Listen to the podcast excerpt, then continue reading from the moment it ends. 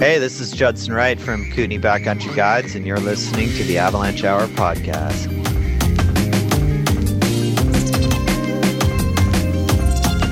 Once you start to become a guide, it has to be about helping other people shred. And if you're doing it for yourself, you're no longer guiding.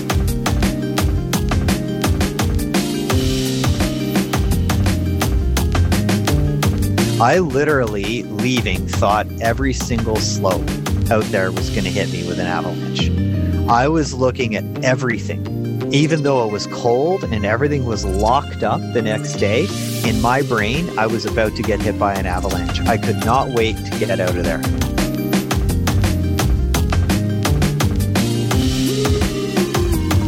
You are tuned in to another episode of the Avalanche Hour podcast. I'm your Canadian correspondent, Wes Gregg. The Avalanche Hour is proudly presented by Wyssen Avalanche Control, safety through innovation, with additional support from 10 Barrel Brewing and Interwest Insurance. The goal of this podcast is to create a stronger community amongst those who have a curious fascination about avalanches. In this episode, I sit down with Judson Wright of Kootenay Backcountry Guides. Judd and I talk about his path into the ACMG guiding stream and some of the experiences he had along the way. We also discuss why Judd started his own company, which offers not only guiding services but avalanche education down in the Kootenay area. Well, enough of my yammering on. Let's hear what Judson has to say for himself.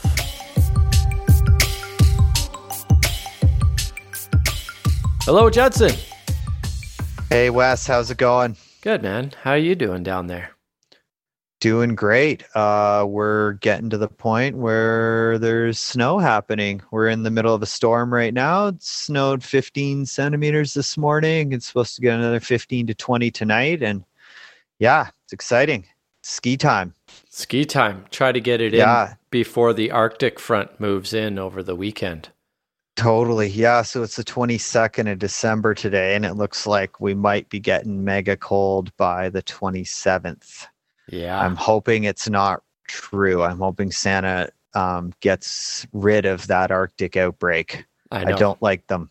No, no, I I, don't and like them, especially with the reverse winds. If the reverse winds come in and make all the Norse rock hard, that's not what you want. yeah, let's just screw up all aspects. yeah, totally. Every single one of them. And then make it mega cold. Yeah, and then and then let's turn it all the facets. Yeah, totally. Yeah. How uh, about not? yeah, we'll not do that. Please. exactly, exactly. Yeah, we're yeah, in the same but we're boat. just gonna live in the moment here. It's snowing now, and uh, pow skiing's on. It's all good. Yeah, totally, totally. So let's um let's just jump right into it then. Uh, so Yeah. let's start with who you are and what your current role is. So I'm a father to my son Griffin, and husband to my wife Kelly, and uh, son of my mother Amy, and uh, son-in-law of my uh, mother-in-law Gail. And I'm an o- owner of uh, Kootenay Backcountry Guides, and I function as that and the uh, lead guide here at Kootenay Backcountry Guides, uh, based out of Nelson, BC. Nice, nice. And now, how long have you been running Kootenay backcountry guides?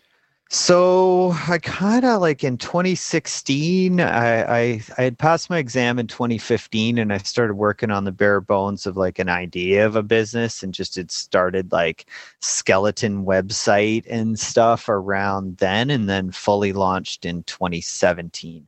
So I spent that winter kind of doing things. And actually, I think I had put my website up in 2016, just looking for ski tour clients, and I just started getting people Yeah. but I had no means or knowledge of like what to do once they got a booking. I was just like, whoa, I'm getting actual people booking. And then I was like, okay, well, I guess I'd better do this for real next year in Nice. 2017. Yeah. Awesome. Yeah. And it's just been steadily, steadily growing with a, you know, a little bit of a COVID hiccup, you know? Yeah, And yeah, like everybody's had in our industry. Um, yeah. totally, totally. Okay, so then let's kind of look back at. You know, I always Mhm. like to know how people get started in the sport of skiing. Like when the first time it was that your parents either with your blessing or begrudgingly yeah. put your feet into a pair of plastic boots to start sliding down the hill. Yeah. Yeah. So that would have been when I was really young. Like, I don't remember learning to ski. I was probably three. My parents were teachers in Ontario, and uh, growing up, we'd go on March breaks and they'd put me in ski lessons. So some of my earliest memories of my life are skiing um, three, four, that age, going to Stowe, Vermont, and Jay Peak, and then going to Quebec. And uh, yeah, I also got into snowboarding when I was young. Probably when I was like 10 or 12, which would have been around like 1990, 1991. So I kind of, I did both. Nice. And then, uh, yeah, and then uh, really got into it. I just loved it from a really young age. I just loved going down mountains with speed and you know you know you're really into skiing when you're from Ontario and you continue to do it while you're in Ontario because it is just awful there. It's just awful. But um, I got into ski racing, and that was the thing that kind of turn got me more and more into it as I was uh, as I was growing up in my teen years, and that was all I was thinking about then was just racing and that whole culture of Southern Ontario racing. You know, Nice. And uh, yeah, I started ducking ropes at Snow Valley Barrie, going to gravel pit. You know, like ah. that was my first backcountry, not even knowing it was backcountry. We just knew there was a gravel pit and you could go ski it. And, you know, it was kind of cool. We'd be like 14, 15 ducking out of bounds. And, you know, we get caught and have to go in to see the general manager who was like my friend's dad and got into all this trouble. And, yeah. oh man, that sounds familiar. Yeah. The funny thing is, is that like if you skied at Snow Valley, and if we're yeah. close to the same age, there's a good chance we've actually skied together. Because yeah, so I'm 43. oh, so 100 percent. Snow Valley Barrie race teams. Yeah. You know, I raced SOD and Hershey uh, and yeah. Mackenzie and Nancy Greene and all that stuff growing up. Yeah. We'll run. We'll I run know. down the gamut of names of people that we probably know because one totally of my take up everybody's time on this podcast. on, Do you know this random guy? You know, you remember Fritter? yeah, totally, totally. Yeah. Yeah. Oh man, that's awesome. That's hilarious. That's hilarious. Yeah, I I, I coached at Horseshoe Valley Resort. I was a freestyle okay. the freestyle totally. coach there. Um, awesome. Around that time, I coached SOR uh, right after they changed from SOD to SOR. Yeah. Um, so yeah, I think we definitely probably may have run yeah. somewhat in the same yeah. crowd, but we probably yeah. made fun of you and you probably made fun of us hot doggers. Yeah. I wanted to get into mogul skiing. I remember I entered some mogul races and then one of them got canceled because it got too much snow. And that oh, was the yeah. end of it. And I was like, oh, we were skiing POW. Like I didn't even really know POW was much of a thing at that oh, point. I was exactly. like, man, my mogul race got canceled by 30 centimeters. What's going on? totally, totally. Oh man, that yeah. that is a trip down memory lane. I'm sure for both of us. Yeah, yeah. totally. So then yeah. after with with racing and stuff like that, I found like mm-hmm. I know for myself, anyways. That's being in that competitive world, and and um, and then as you grow older and start to move out of the realization that you're not going to the big show. Um, yeah, that it, was really soon for me. is yeah. is is that kind of when you you know started to think about uh, pursuing skiing as a career, either as an instructor? no, or... yeah, no, no, not at all. Like, so I was my buddy and I read a article in Powder magazine when we were like 12 or 13 about these guys who moved to Rossland and uh, dirt bagged it and were like crashing on friends' couches and breaking into hotel um, stairwells and sleeping in them and ski bumming in red. And we were just like, this, he was on my race team. We were like, that sounds like the raddest thing anyone's ever done and so we agreed we would move to uh, Rossland when we graduated high school. So and be ski bums. So that was our goal. That was my goal. It wasn't a career. It was like I wanted to be a ski bum. and my parents, my parents were like, "You need a career," and I was like, "Is ski bumming a career? Because that's what I want to do." So we moved out west um, right after high school. That would have been 1998 to Rossland, and. Uh, I was staying in the hostel. And believe it or not, we had no plan. Our plan was we had like tents and sleeping bags, and we were literally just going to move to Rossland and just figure it out. We were going to camp. We are going to do whatever we could to like make it work. I didn't even know you could like rent houses there. And so we got into the hostel. Actually, the bus driver drove us up to the hostel from Trail. So we are in Trail, and the bus driver was like, Where are you going? We're like, Rossland. He's like, How are you getting there? We're like, I don't know. And so the bus driver drove us up probably like sucker Ontario kids, no clue what's going on. right. And then he's like, You need to go to the hostel. So we went to the hostel and then immediately met a guy who was like, I got a house and two rooms and it's like $500 a month. And we were like, Oh my God, $500 a month. How many people? it's like, Oh, we could fit, fit like four of us in there. And so I was ski bumming. I was just like, This is the greatest thing ever. I got a house now. And then, um, I was in the hostel and this uh, French ski guide named Claude du- Claude Duchesne uh, came in, and he was like, "Ski bombs, ski bombs. Who who needs furniture?" And I was like, "Me, I need furniture." He's like, "I got it at my house." So he took me up to his house, and um, I didn't know he was a ski guide. And he starts giving me all this furniture, and we're like hoofing it down to my house and back, and and uh, he's like, "Why don't you come on in for a scotch?" And of course, I'm like 19 years old. I'm like, "What? I don't even know what a scotch is." I'm like, "Sure, dude. Like whatever that is, I'll have some." And so he invites me in for a scotch, and he's like telling me what he does for a job, and I was just like, "Oh my god, I haven't even really backcountry skied or really knowing much about powder, but." After talking to him, I was like, okay, that's my job that's what I want to do. I need to be a ski guide now. And um, yeah, he actually took me out ski touring the next year when I got a pair of like rickety old telly skis and took me to Kootenay Pass. And then that was it. Like I was just hooked, you know? Nice. Yeah, I did that season in 98 in Rossland. It was like the biggest winter ever in Rossland. We finished with close to a four meter base and it hasn't snowed like that since in Rossland. And I was just like back to back 15 20 centimeters all the time and we were just like losing our minds and that was it i was done. Wow. i was not going to university you know I, and uh, you know i had signed up for university my parents were teachers right and they're like you got to do something right? Like what are you going to do? And i was like well i'm going to be a ski guide. And they're like well what is that? And i told them and then they actually put me in the uh, yamnuska program the three month semester the next year so the year after I went to the Mount Yamnuska mountain semester, I did mountaineering, ski touring, all that stuff. And then that just kind of got me my taste of like what those things were and gave me a bit of a foundation. Nice. Yeah. Nice. Which I was so, so fortunate. My parents did that for me. No doubt. You know, I could tell it was tough, you know, on them for me to be saying, Hey, I don't want to go to university. I want to ski but I think they probably knew that about me, you know, already yeah. that skiing was going to be what I had to do, and snowboarding, by the way, both of them. Yeah, yeah, yeah. I use them interchangeably, um, but yeah, oh yeah. So it's just so so lucky.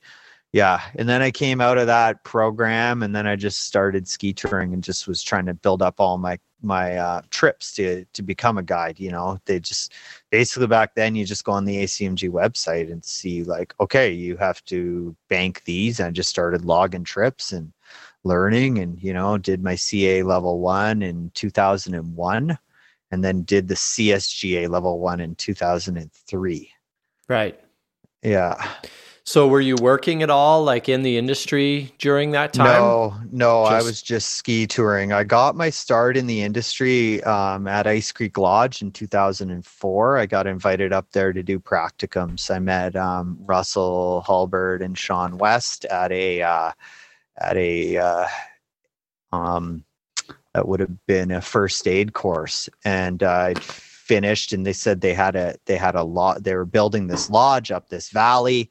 And i kind of knew where the valley was. And i couldn't believe there was a lodge up there and i couldn't even believe i had met these guys. And i, I you know i was just trying to you know act cool around them as we were doing the first aid and be like a solid guy. And i was like leaving because you know i'd been like applying and trying to get in. And back then there just wasn't that much work and you couldn't get your foot in the door anywhere and I I was just writing everyone and calling, and then you know, after the course, I was in the parking lot walking to the car, and then uh, Russ came out of uh, out of the first aid place, and he was like, "Hey, Judd, come on back." I was like, "Hey," and he invited me to their staff training and I was just like, I couldn't believe it. I was just like acting so okay, cool, I'll be there and just get into the my truck. And I was just like, yes, yes, I can't believe it. I'm gonna go up to a launch. Like this is unbelievable.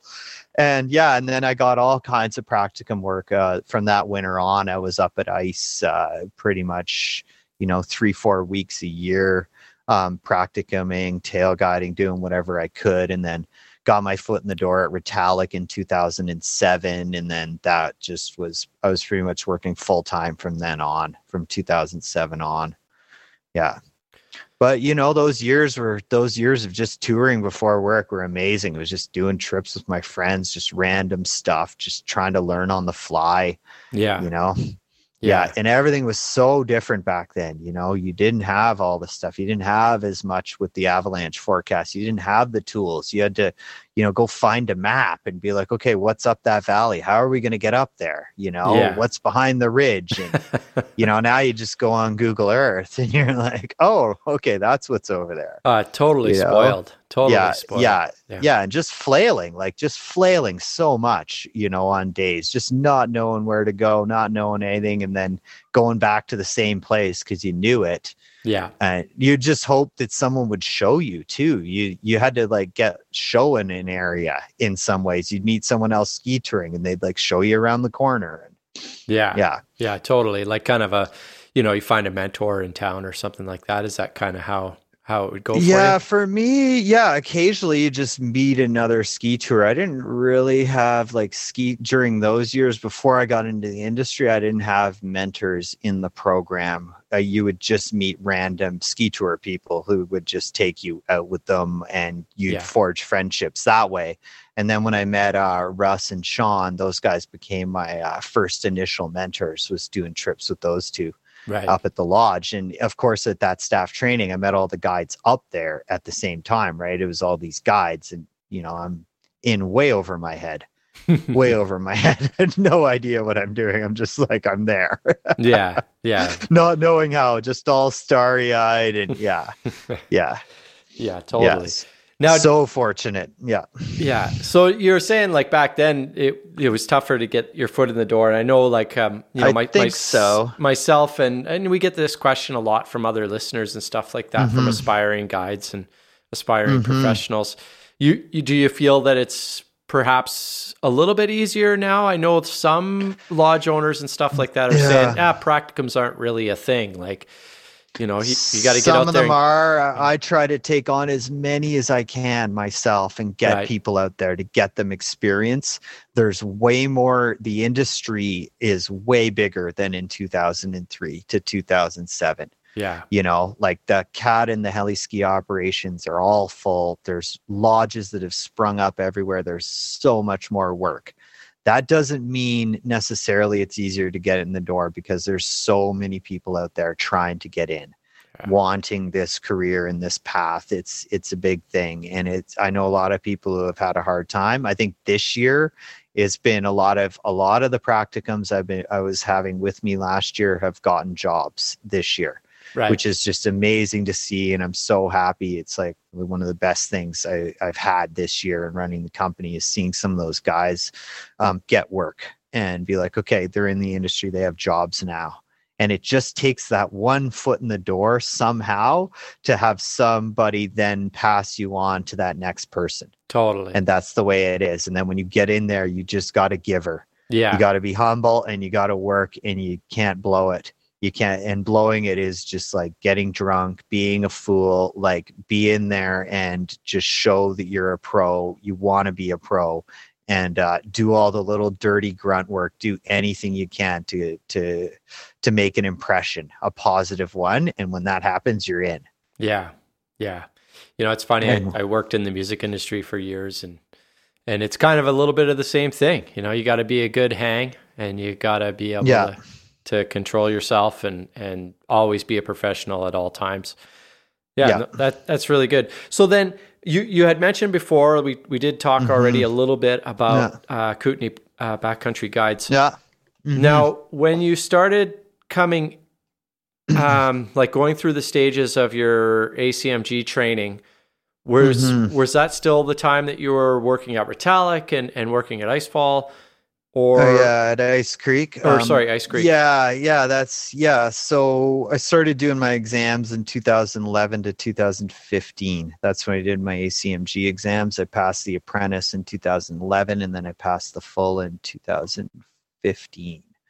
Um, yeah, and so yeah, I was working all over the place then. I I did not. Um, I did not stick to one place. I was the type of guy who went around as much as I could. I worked at a lot of different operations during that time span.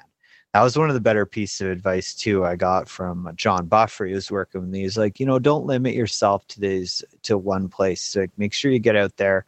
Make sure you go to as many different places, see stuff through other guides' views, get as many different experiences as you can during this and i was super lucky to have to have been able to do that i did work primarily at Retallack through most of that um, yeah nice now did you but, prefer yeah. the the touring side of of the career at first uh, to the mechanized side yeah, well, you know, when you're doing practicums, you don't have your apprentice. It's hard to get any ski touring work. Ski touring is my passion. I am not. I I like cats I, I i enjoy mechanized work. Ski touring is the that is what i'm into. I love the ski touring. Of course like helicopter skiing is amazing and so addictive but there's something so satisfying about ski touring and doing lodge weeks and guiding lodge weeks and that's been a big goal of mine is to get back into doing um, lodge weeks Nice. Mm-hmm. Nice. So then when you when you finished up your exams with the ACMG, mm-hmm. what was the major driver behind starting uh, the company, Kootenay Backcountry? Uh yeah, so just wanting to help people get the skills to go amazing places. Um the main purpose of Kootenay Backcountry Guides is to enable people to confidently access the backcountry. And I wanted to give people courses and trips and things that I and opportunities that maybe I didn't have because those things weren't around when I when I was um, starting.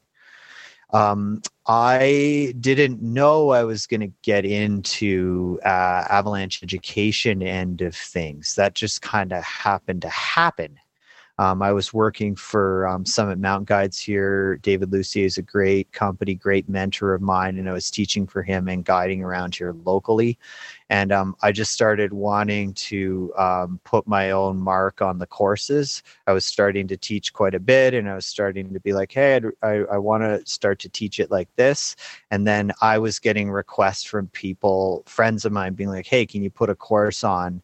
And so then i started to work on my own uh, curriculum and my own material and then taking the avalanche canada stuff and uh, working it in my own way um, which for me started out in terms of like storytelling. Like I would just see that like I had been in all these places and everywhere I took people on these courses, I had a different story of mishaps and adventures that had happened.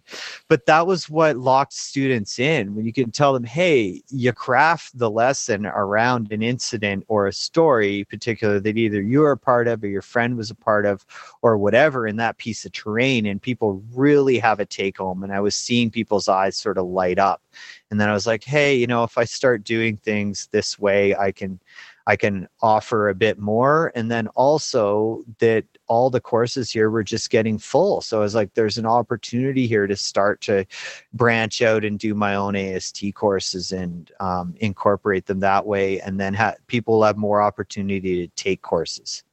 Yeah. Um, the other thing was the culture shift wasn't quite there yet in, you know, the 2014, 15, 16. We weren't as safety oriented and AST course. Um, the the backcountry culture was just starting to get that safety element of it, and I was seeing elements of the way people were treating the backcountry that I I wanted to start to change, and a lot of it had to do with the human element. So at that time too was just the human factors were becoming more and more of a thing, and I wanted to do more teaching around that and start crafting my courses to emphasize those human factors and human lessons in them. Yeah. Yeah, and since then I've just seen this whole AST thing, the whole backcountry education thing is just completely uh, blown up all over the place, as everyone's seen, which is great. Totally, the safety culture's completely changed in backcountry skiing um, from even five, six years ago. Totally, yeah, I agree, hundred percent. Yeah, I'm, I'm fortunate enough. I actually just taught my first AST one course last weekend, and uh, nice. It, How was it? Oh, it was amazing. And and you know what? That's you're, awesome. You're exactly yeah. right about um, one of the things I got from feedback was people wanted more of those stories. You know, yeah. Because I kept telling them, you know, learn from my mistakes. You might yeah, still make them. Your, yeah, yeah, but yeah, totally, totally. But yeah. this is what can happen, and and if you think it won't happen, uh, this is what happens. yeah yeah it's amazing you know like uh, you know there's uh, this guy carl the gnarl at Retallack used to say i get high on heck- secondhand stoke.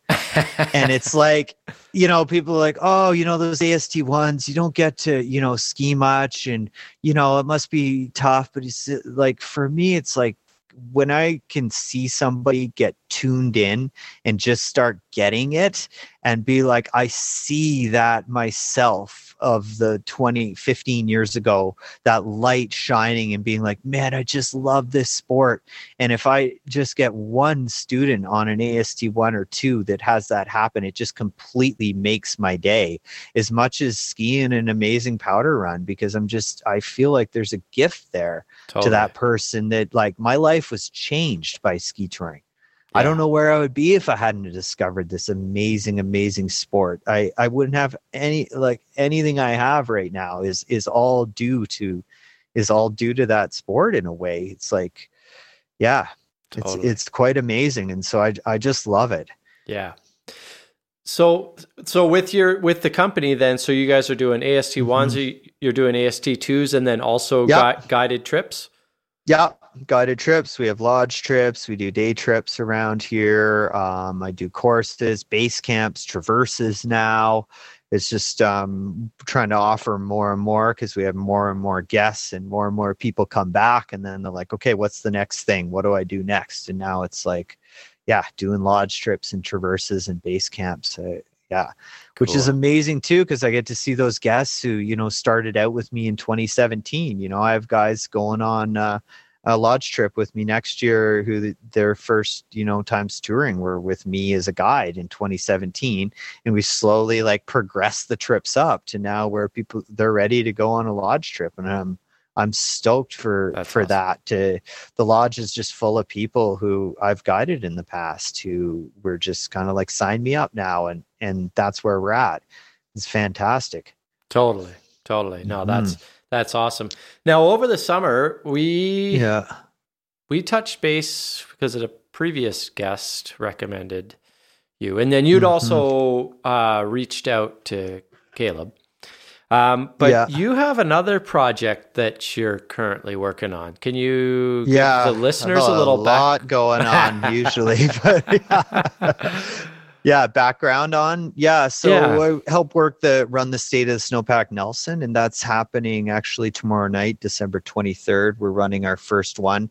It's been a work in progress due to covid of course mm-hmm. right? But when we first launched that i i was so it kind of goes back a ways. I just started like randomly. It was kind of before everyone was doing these like snowpack update videos that you see kind of everywhere popping up. Utah avalanche center does like them all the time. They do an amazing job of it. Yeah. I just started randomly like filming myself doing things on my cell phone and i noticed that people were just like so into seeing that like just being like okay here we are with a snowpack. This is what i'm seeing. And we were getting huge levels of engagement on social media with it.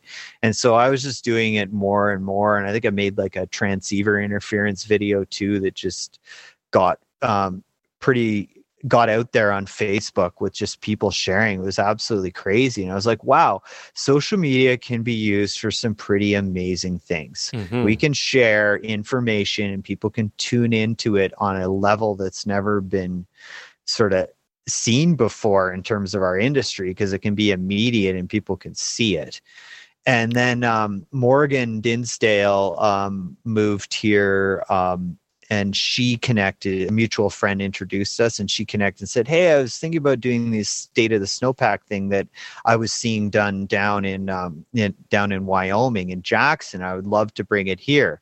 So then we started working on doing it here and i think the first winter it would have been 2019 we ran like two or three of them at a local pub and with little to no effort at all it was just like people were going were just packing themselves into the bar for this. And all we were doing was talking about what's in the snowpack. What are the layers in the snowpack? What am i seeing out there? And then we would incorporate uh, some type of learning or other story maybe a human factors thing any type of lesson into it. And the the engagement with the community was amazing and so the whole idea was to get avalanche professionals out face to face with the public, talking about what we do and what we're seeing in the mountains to be able to provide them with extra information and then also be able to connect them and see that we're we're out there doing good things and we're contributing, which is what we are but giving a little bit more to the communities as well. Mm-hmm. And yeah, it's been incredibly popular. And then, of course, COVID happened last year and it was like no more people. So then we started doing them online, which made its own challenges because then it's like, as you know, like just doing something like this, you know, can be difficult. You always have these tech things. So then trying to stream it and live stream it and do all that. And we had our, our growing pains through that. And then we were like, hey, we're going to get back into the bars and be able to do it again this year. And then, like, literally two days ago, they were just like, more restrictions. So we're back to like it's going to be limited capacity tomorrow. We're going to do our best to get it out there to people in any format we can. It's been amazing all the people who have jumped in to help because they see the value of it. So we've had uh, all kinds of local volunteers, photographers, filmers film it for us and um, help us help us run it and get it in as many hands as possible. Mm-hmm. And uh, what Morgan's done, she's she's also got the ski resort. So Jason Wishlow, uh, the lead patroller at Whitewater, he's a big part of it and he's contributing. And we're trying to put out videos regularly, just random ones. Hey, this is what we're seeing. And so I try and do it kind of every second or third day. I'm out there and just be like, hey, this is what I'm seeing. This is where I am. And the whole goal is to make it supplement the bulletin.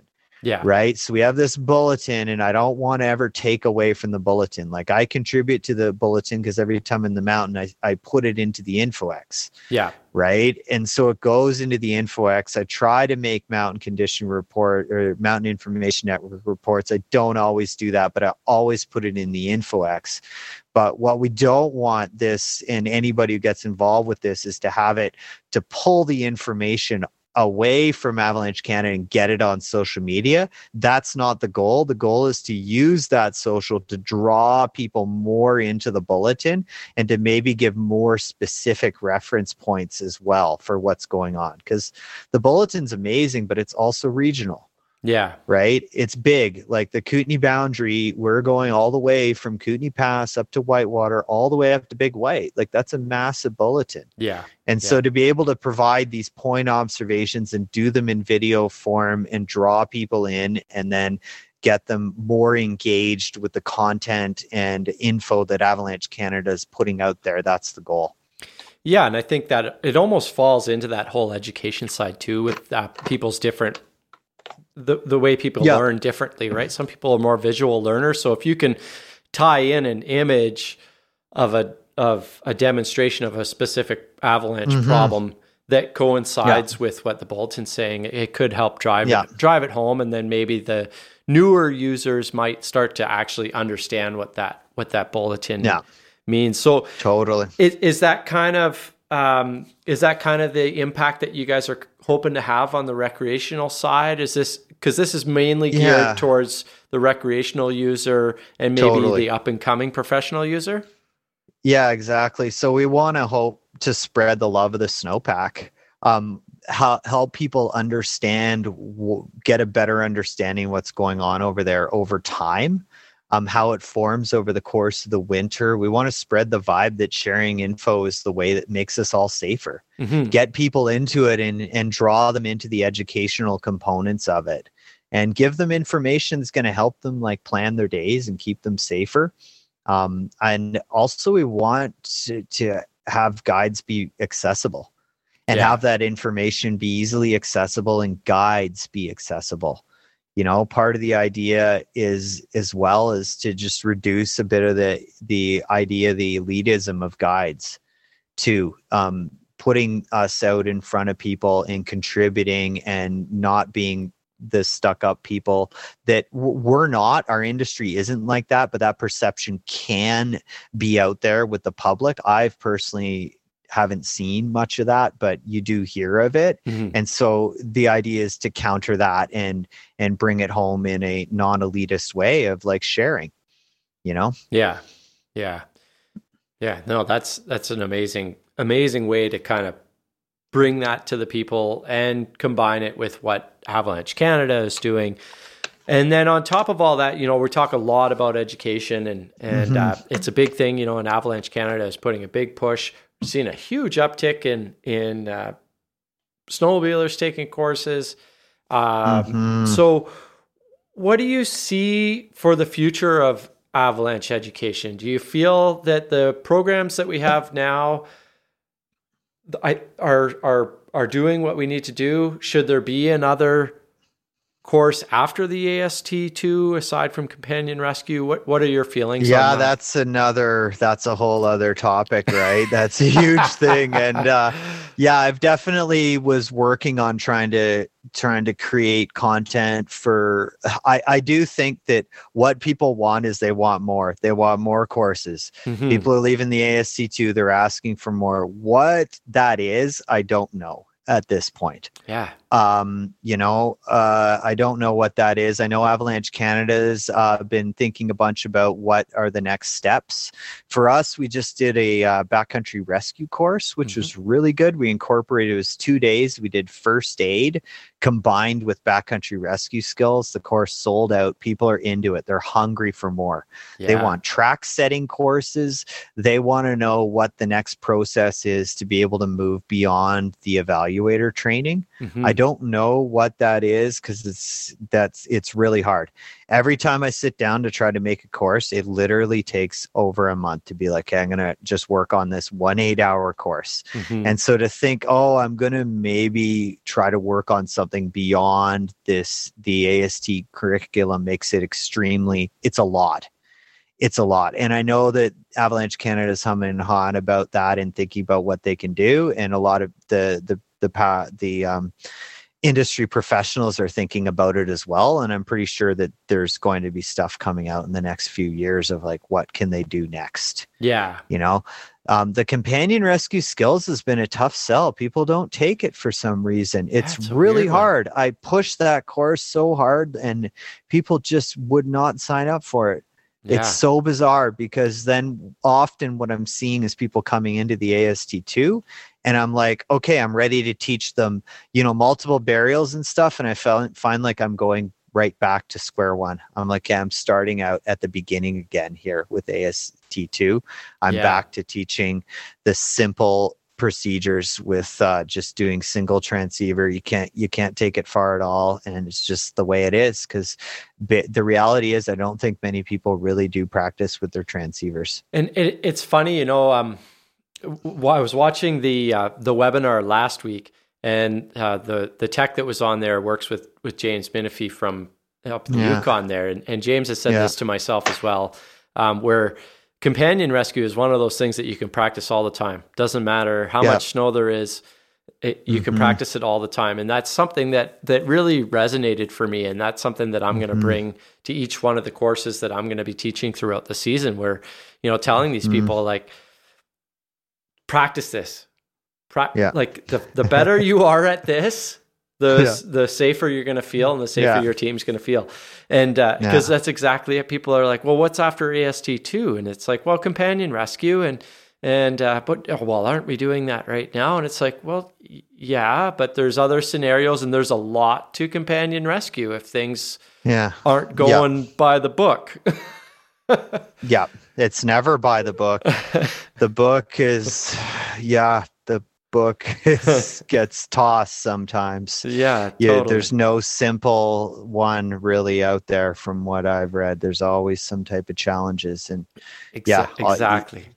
we implore people like avalanche canada does an amazing job of like pushing all this stuff like where they've come in the last few years with their marketing and all their socials and the information they're getting out there it's amazing and then to hear the low numbers on the companion rescue skills i, I don't know what to say Yeah. about it uh, more people are taking AST2s, which is awesome. We're Mhm. having huge uptake in our AST2 programs. It's great yeah. and um yeah you know given that like we've now moved all of our our uh, classroom stuff online so people do our online before and that gives everyone an additional field day so my Oh. old model was like one classroom day of lectures one field day for ast1 now it's two full field days so we're essentially getting to teach a full companion rescue course out there on one of the days Nice. and then my f- first day of my AST2 is pretty much all uh, all companion rescue skills.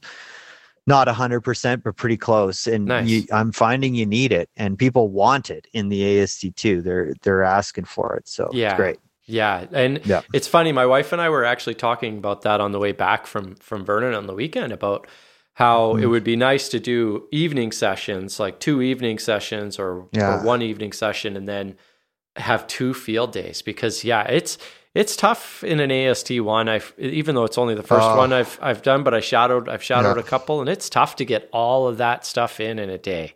So hard. And it's uh, so hard. but people's Yeah. time is tough too. Like I'm looking at, at myself even from as a teacher, Yeah. and it's like you know I'm an aspiring guide and and aspiring uh, active CAA applicant, Yeah. and it's like well Yeah. I've got to get these other experiences, so I can't just be teaching all the time. But Yeah, but that being know, right? that being said, I know you guys are probably super busy down there, and and you know just perusing through your website, it seems like you have quite a team of of guides and aspiring guides. Yeah.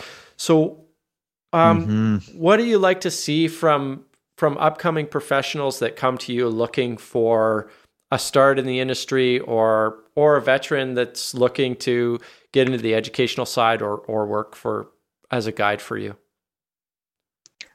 Um, so yeah, I mean, so for up and comers, so all of us is just all about being humble. It's all about being humble and being professional, taking everything um, seriously. Um, when you're out there, you also have to have um, you also have to have connection with your guests and your students. You have to um, have you have to be de- at their level and meet them where they are at no matter what and it's no longer about you Mm-hmm. that's the thing like skiing and ski touring and powder it can be at the beginning of a guide's career they're getting into it because they love powder skiing and they love the mountains and travel. And the more experience you get and the more you get into guiding the more it's about giving that to the other people. And if you're in there thinking about the pow on your runs you're probably not doing your job anymore. So that's when it becomes a little bit about the secondhand stoke and there's a big transference that happened to me with that where when i first got into tail guiding i just wanted to rip and shred and have fun. And you know i was serious and took all those you know responsibilities super seriously but at the same time you know we all like to just shred. And i'm not saying you can't love it. That's that's not that's not what i'm saying but that's no longer the purpose of what you're doing. Yeah. right? And so a lot of people get into this. The purpose is to shred. And then once you start to become a guide it it, it has to be about helping other people shred and if you're doing it for yourself you're no longer guiding Yeah. Yeah. Exactly. that's it Yeah, that's a good. That's a Yeah, good point. I like that. yeah like um yeah and you know uh yeah that's yeah that's that's my biggest thing i'm looking for in people is to to want to just give that experience out This is obviously one of the questions that we Mhm. we talked about a lot Mhm. on this podcast, and I know that you have a pretty unique story. I, you, you know, if you, listeners, if Mhm. you haven't heard uh, Judson's Dark Starts podcast, he's also on there where he talks a little bit about this experience. But let's Mhm. let's get the story from you. So, you want to Mhm. share your story of during your training path in the ACMG of something that humbled you and and kind of changed Yeah, the way you sure. approach the mountains? Yeah, so I I was in a pretty serious avalanche accident on the Bugs to Rogers Traverse, and actually kind of I just watched the uh, film there with Leah Evans, and uh, just brought me right back to that place of that trip, and uh, you know that that trip was amazing, um, powerful, so humbling for me. Um, and so yeah i did it with uh, five friends in 2005 as part of my training um, just you know again like you're just kind of handed okay go do this stuff. Do you really have the skills? Did i really have the skills at that point? Probably not. I was probably in a little bit over my head at that point and um, luckily one of the group members um, aj uh, linnell he he was super strong and ended up kind of de facto uh, leading us uh, through charge out there but that's just one of those traverses it just seems like it just never stops handing you challenges steep hard everything about it big and um, yeah, so we got into a pretty big storm um, up on the Grand and had to pull the pin. We were stuck there for like three days with about uh, 50 to 70 centimeters of storm snow. Um, the whole trip, actually, we were in we were in it is storming uh, quite regularly on the trip for us. We didn't wait for the good weather, which is what we should have, because good weather came in behind.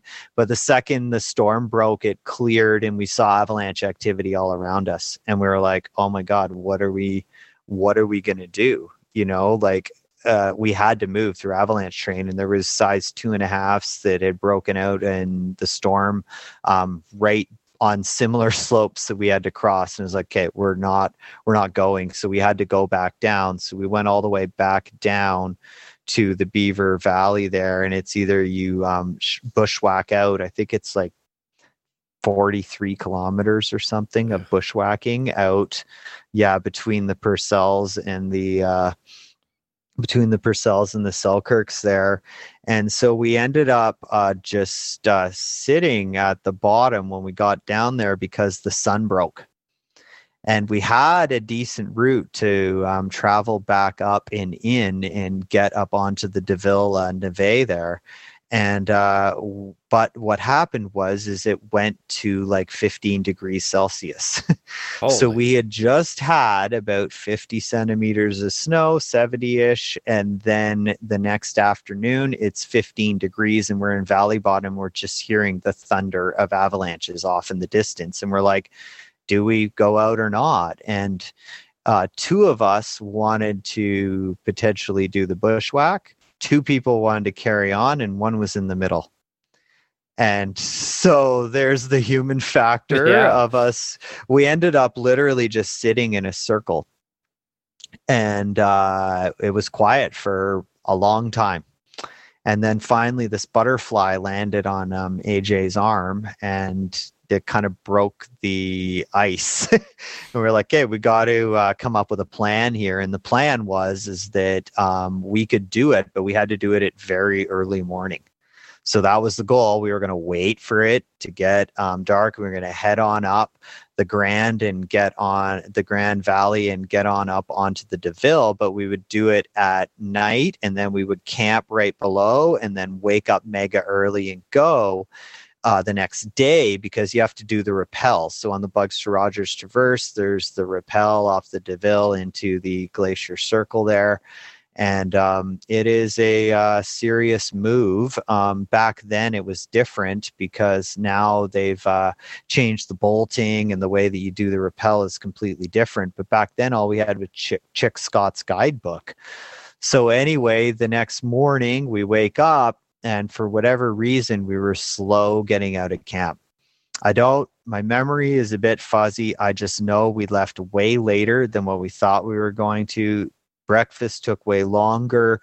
Um, we um, ended up on an icy boot pack that took way longer and we were up on the deville and the whole time i just had this nagging feeling going on in me. I was like this does not feel right and I know that other members of the group did as well, and we weren't really voicing it. We were just moving along along the top, and we got to the rappel, and I'm pretty sure it was noon, Oh, and the sun was out.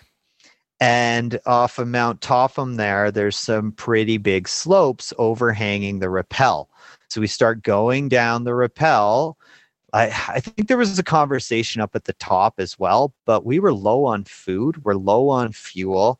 We're like, okay, let's just do it. We got two rope links to go down, and so we rap down, and there's a there's a rap station, and so we get to the first rap station, and the the instructions were to veer to the um, cl- to the uh, repellers right. So we had to go right, but what happened was is we couldn't figure out where or how to go right. So what happened was is um, my buddy Jay he he was the one leading it on the way down. He ended up basically hung up on the end of the rope with no rap station. He could not find another rap station. Meanwhile, the slopes above us are heating up.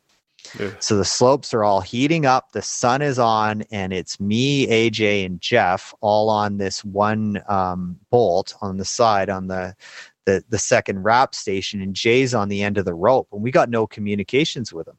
He's just on the end of the rope, hanging in the middle of the air. So he actually climbed back up the rope, yelled down up down to Christian, who was there as well, and he he came down to help Jay try to figure it out, which was weird if you think about it, because now there's two people on the end of the rope. but it ended up being very fortuitous that Christian was there because they were trying to find something, anything to build an anchor, and they ended up finding a patch of ice.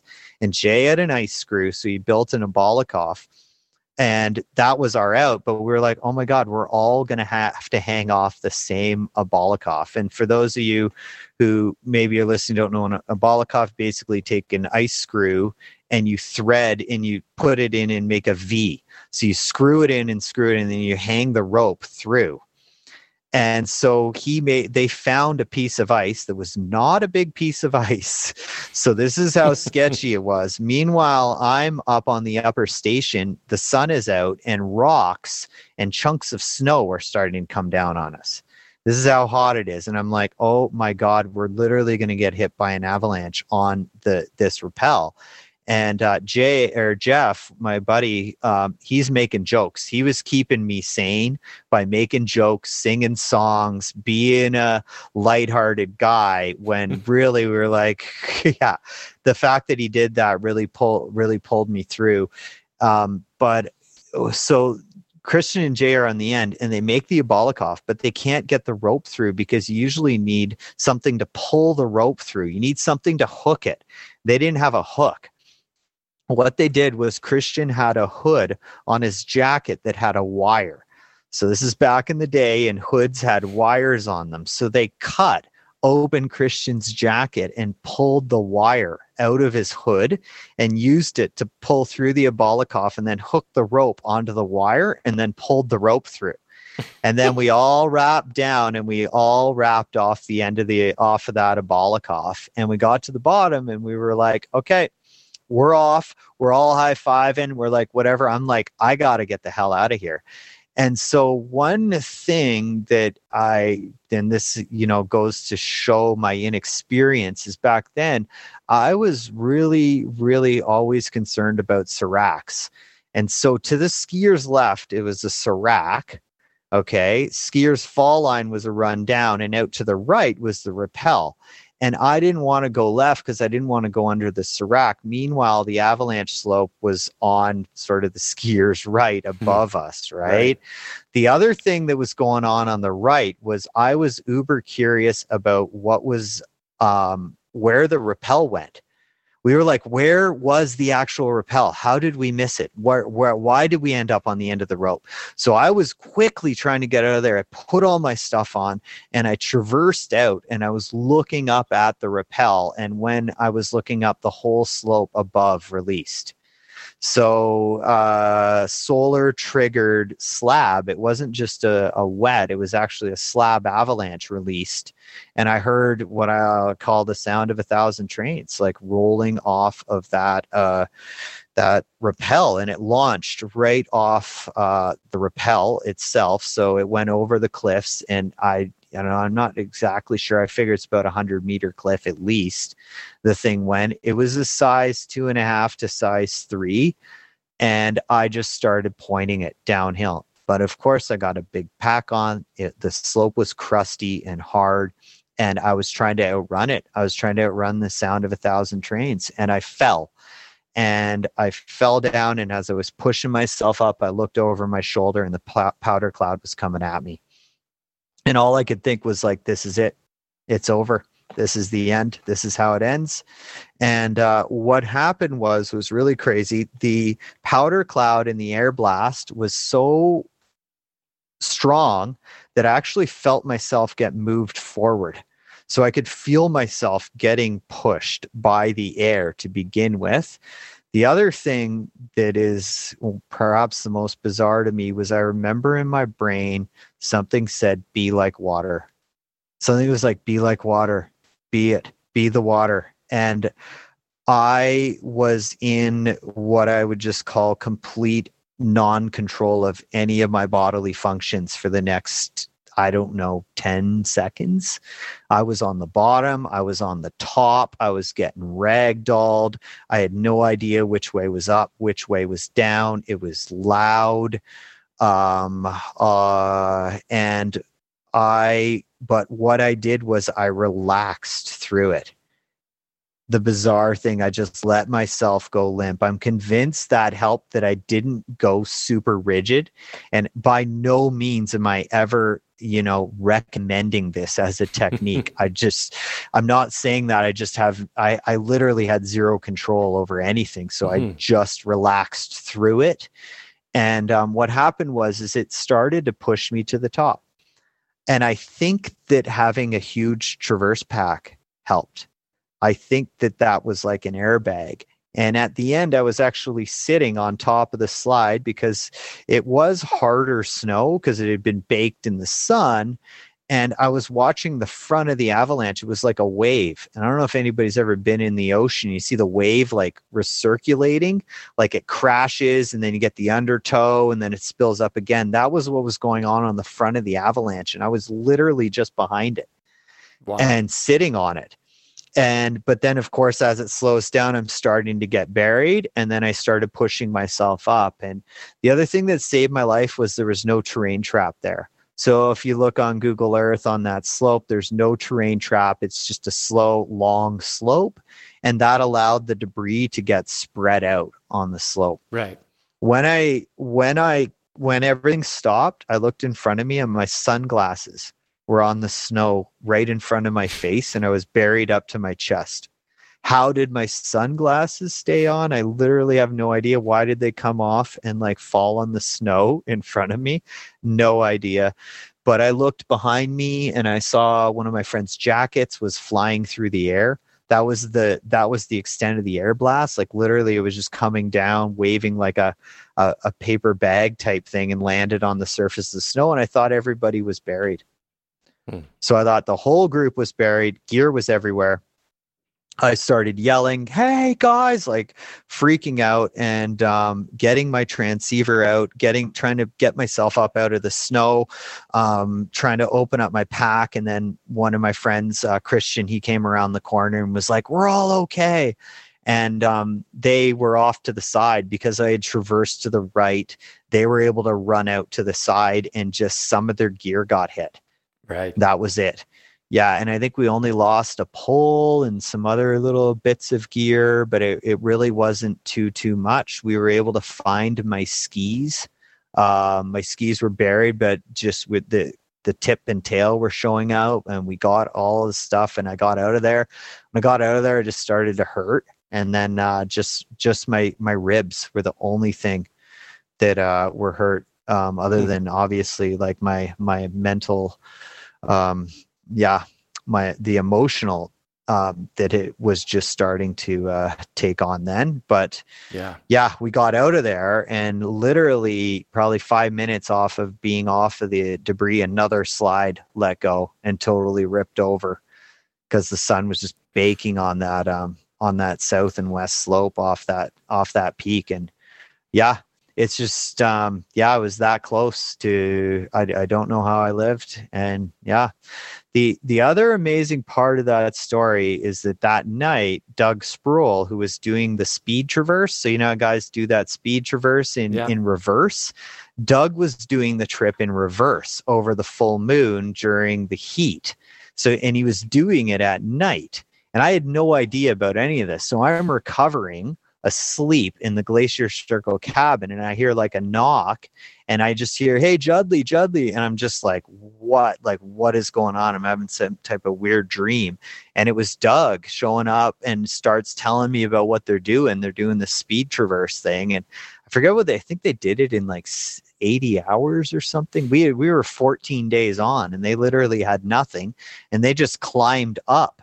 They they climbed the Deville Rappel probably up this little snow scoop where the actual traver- where the rappel is now Right. and that's another thing to know they changed the rappel to make it into a safer spot and um yeah yeah It's- so But it now it's still quite a ways after that rappel. So after after that, yeah we had to get out yes.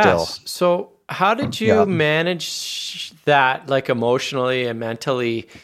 Like did, Yeah. did you get you didn't get hellied Yeah. out, eh? You guys still no, kept going? No, we ski toured out. Yeah, we didn't have communications or anything. I don't know if we would have. I'm not sure. We were rattled. To say I was rattled is is a, a gross understatement. I was traumatized by that. Mhm. I literally leaving thought every single slope out there was going to hit me with an avalanche. Mhm. I was looking at everything, even though it was cold and everything was locked up the next day. In my brain, I was about to get hit by an avalanche. I could not wait to get out of there.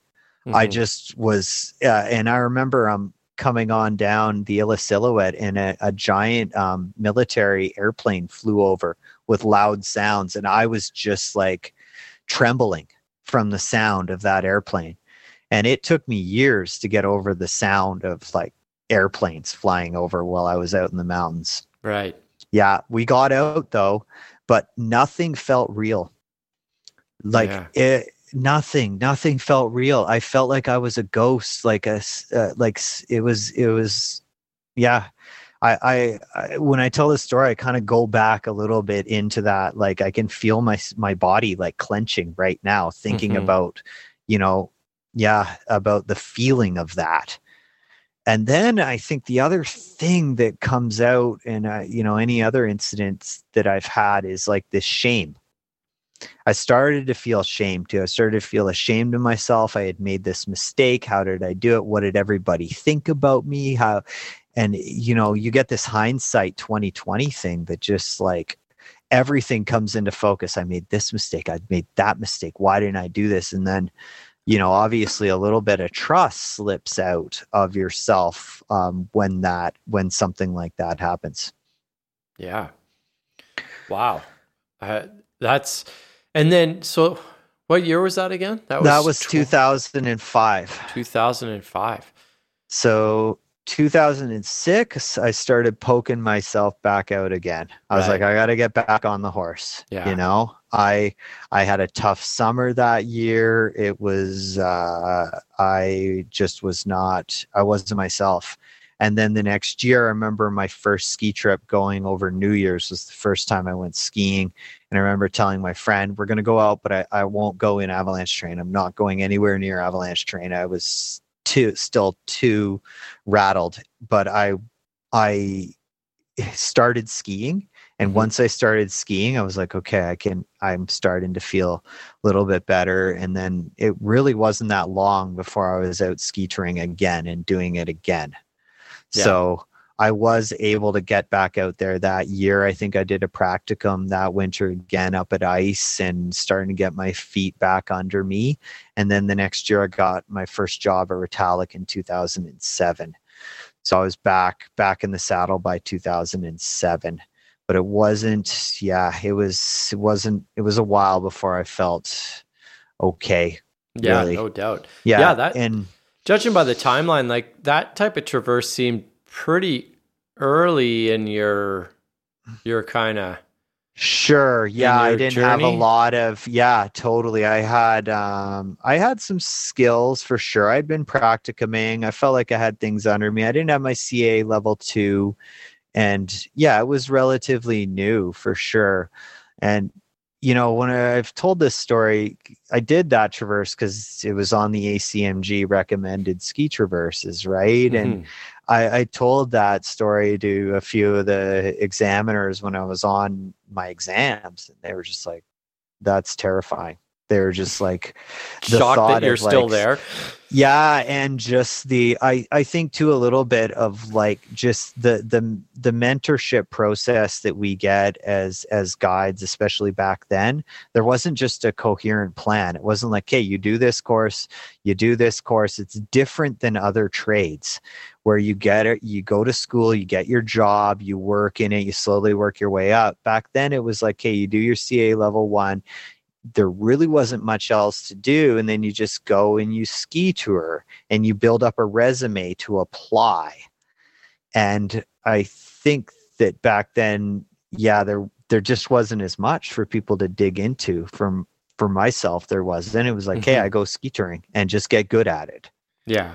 you know you could hire guides and stuff to to tune you up back then and perhaps i could have been doing that but it was really like just go out there and get after it hmm you know hmm build up that resume. And it's yeah you know to an impressionable uh 21 to 25 year olds that's you can end up getting into a lot of trouble on these big trips. The thing about traverses is it forces you into things. It forces you into decisions. And and that's what's really builds your skill sets while you're doing them because it's not like oh i can just sit at camp today. It's like hey we got to make it through that pass Yeah. you know we've got to get there Yeah. it's just like you know there's a lot of decision making and Yeah. I, I learned a lot on my traverses and and i went on to do keep doing traverses after that Right. i yeah. kept doing them i did lots of traverses after that i love them doing traverses was was amazing so the best times of my life were on traverses Mhm. some of the worst times and after a while some of the worst times turn into yeah that was like the best time yeah. right Like, when you forget about the type three fun that was there. exactly you just forget and the story starts becoming sort of fun yeah yeah. but you know like what a you know you think about like what your question is like what did i take from that you know like what was the overall was it a reality check you know did it change the way i approach things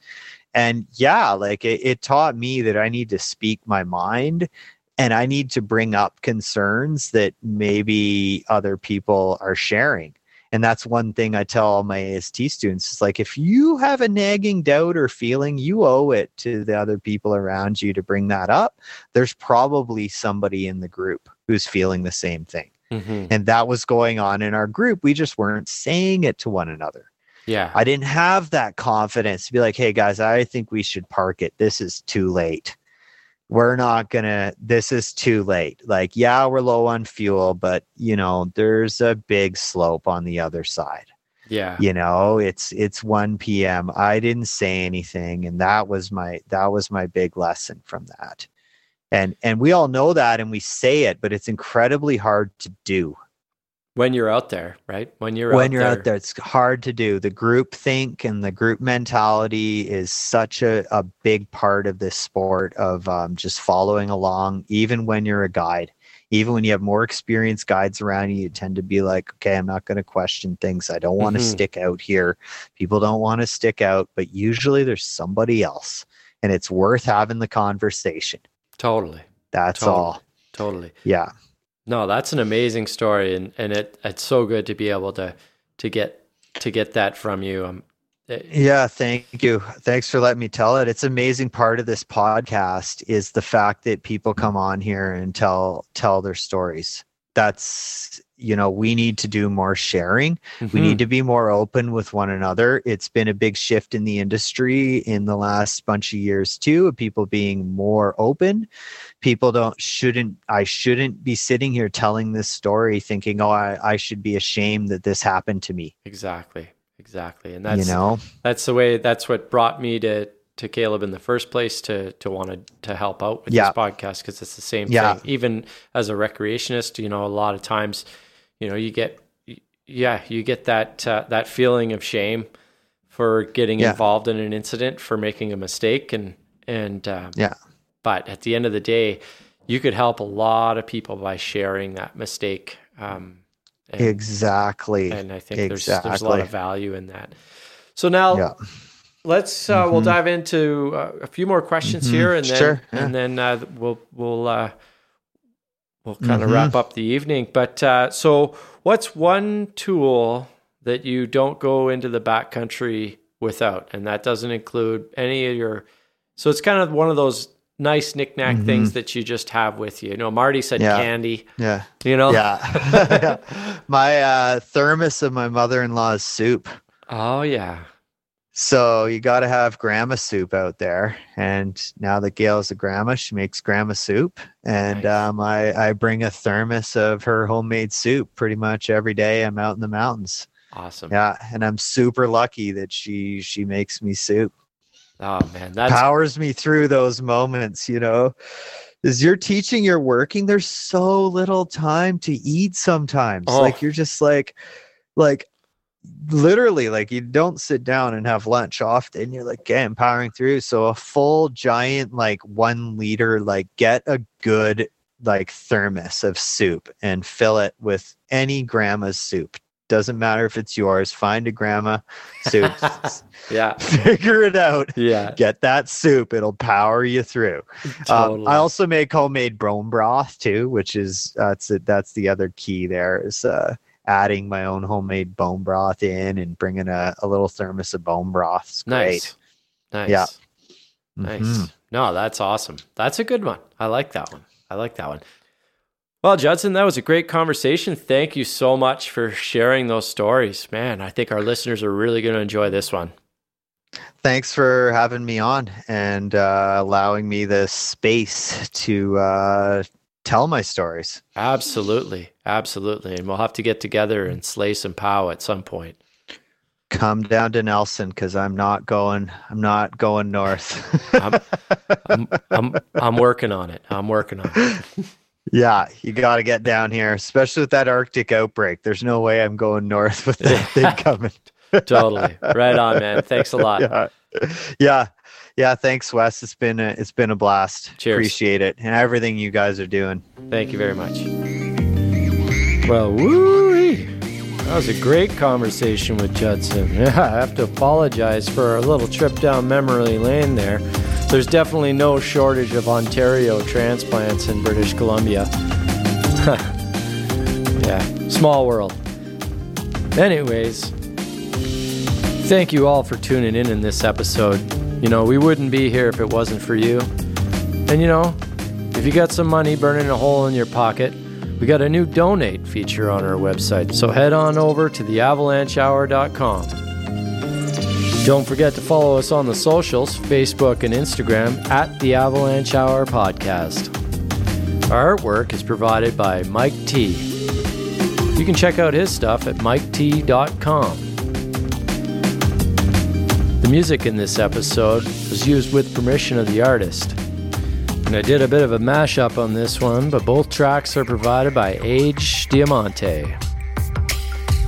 Another shout out to our supporters Wyssen Avalanche Control, Safety Through Innovation, Interwest Insurance, and 10 Barrel Brewing. If you like what we're doing here, be sure to subscribe to the podcast on your favorite podcasting platform. Leave us a comment, tell a friend. Stay tuned on January 27th for Kelly McNeil's episode with Liz Riggs Meder. Sorry if I butchered that name, but I'm doing my best here. Anyways, big shout out to Caleb. Thanks for having me on again. In the meantime, while you guys are waiting for the next episode, get out there, get after it, be safe, and have fun. Cheers.